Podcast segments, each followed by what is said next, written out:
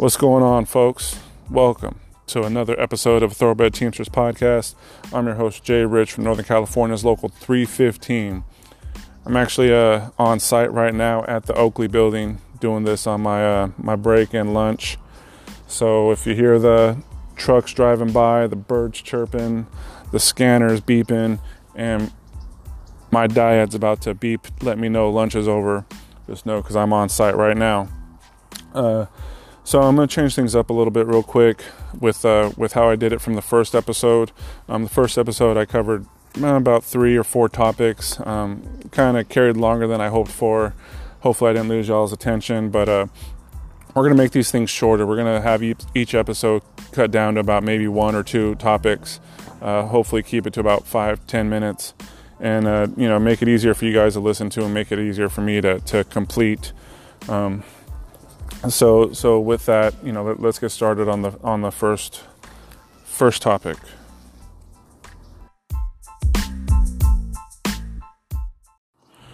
So with the first episode, we uh, we covered quite a few things. We covered, you know, why I'm doing this. Um, gave a little background on myself, and then we, you know, we discussed what a labor union is, who the Teamsters are, and uh, you know, what what's a local union.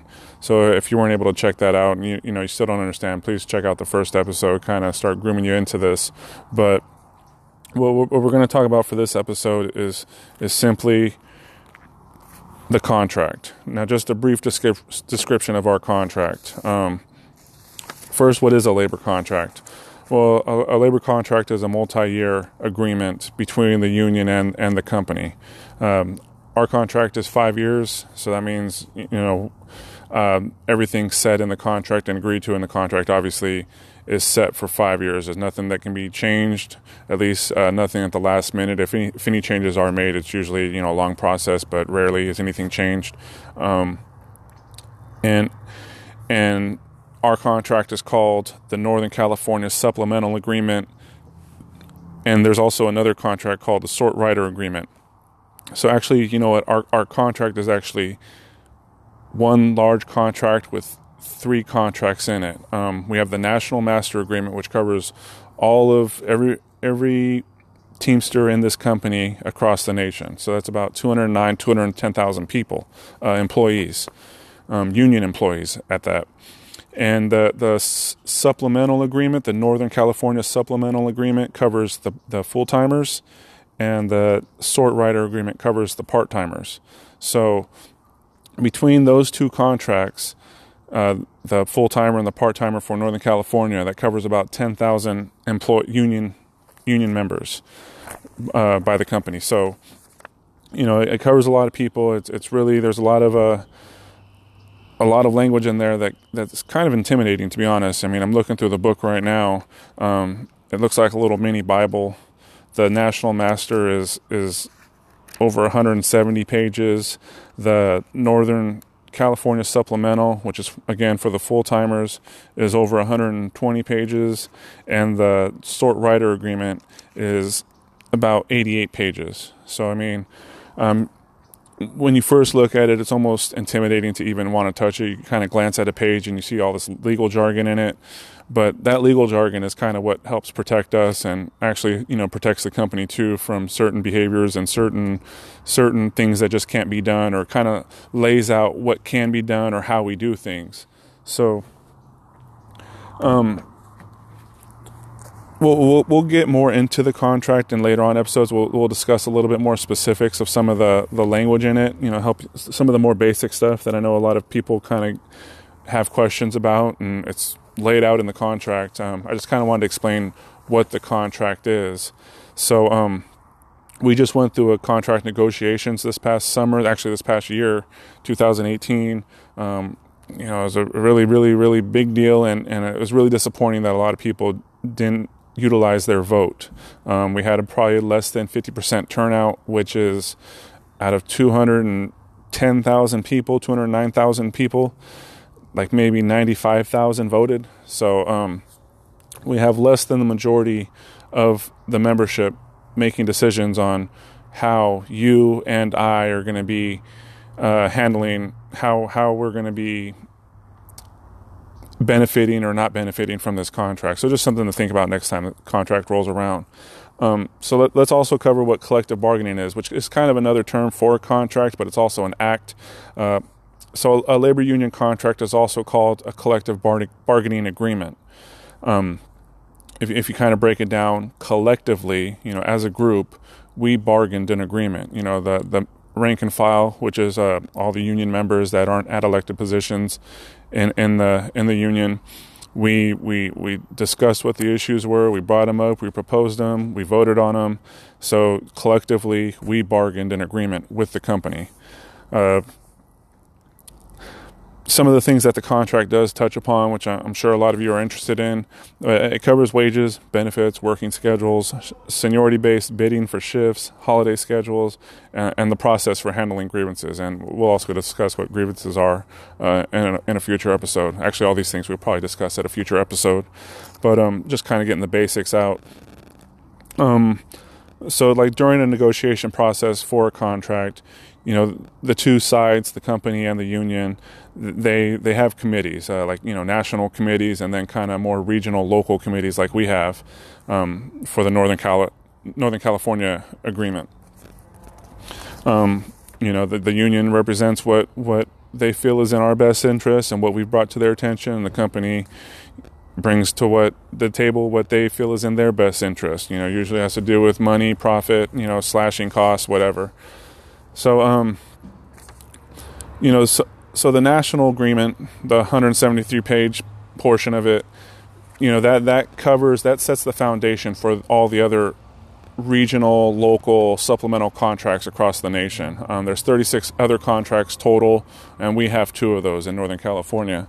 Um, it discusses things such as like how the air operation works, uh, drug and alcohol testing, uh, full-time and part-time wage increases, starting wages and progression, um, your rights to handling an over 70-pound package, uh, trust me, you have a right to ask for help on a package. Utilize that right because handling those package over and over and over again, it takes a toll on your body. You, you know, I mean, your, your muscles tend to break down, your tendons break down. It's just something to kind of, you know, language in there to help protect us, but rarely utilized. Uh, it also covers, you know, protection of rights on a strike. Soups working, uh, supervisors working is probably my biggest pet peeve. Um, that's just when they work no matter how little it is or you know how innocent it seems they're basically taking money out of our pockets out of your pocket. Whether it's a dollar three dollars five dollars you know I, I, just i mean i don't know if you guys are down with letting people you know reach in your pocket and take whatever's in there even if it's just a few bucks but that's how i always see it. And I, you know i do my best to hold the company and the, the supervisors accountable when that happens. Um, also covers you know safety issues on a range of everything. Uh, how to form a safety committee, what what what is required in a safety committee, which is actually what's coming up with with our building uh, sometime soon. Um, also covers sanitary conditions, your 401k. Uh, let me tell you right now, if, you, if you're brand new, you're in your 20s, no matter how old you are, man, look into your 401k. Get that started. It's real easy. If you ain't already putting money into it, um, I think they might do it automatically now. But if you ain't putting something into it, man, do it. I didn't, I didn't start mine until I was about 30, and I'm 39 now and it's looking real nice, but I'm wishing I would have done it when I was 20, 21 when I first started here. So, uh, you know, look into that. I, you know, we might focus on that in another episode too. And, you know, it also covers, covers SurePost. Uh, SurePost is kind of a pain in the ass to have, but hey, it's, it's income for us and it helps pay our bills and pay our paychecks. Um, so, the, so that's some of the things in the national. Like I said, just lays out the foundation and the fundamentals for everyone, all the other contracts to work from. Now, as for the supplemental, um, this one's for the full timers. It gets more detailed.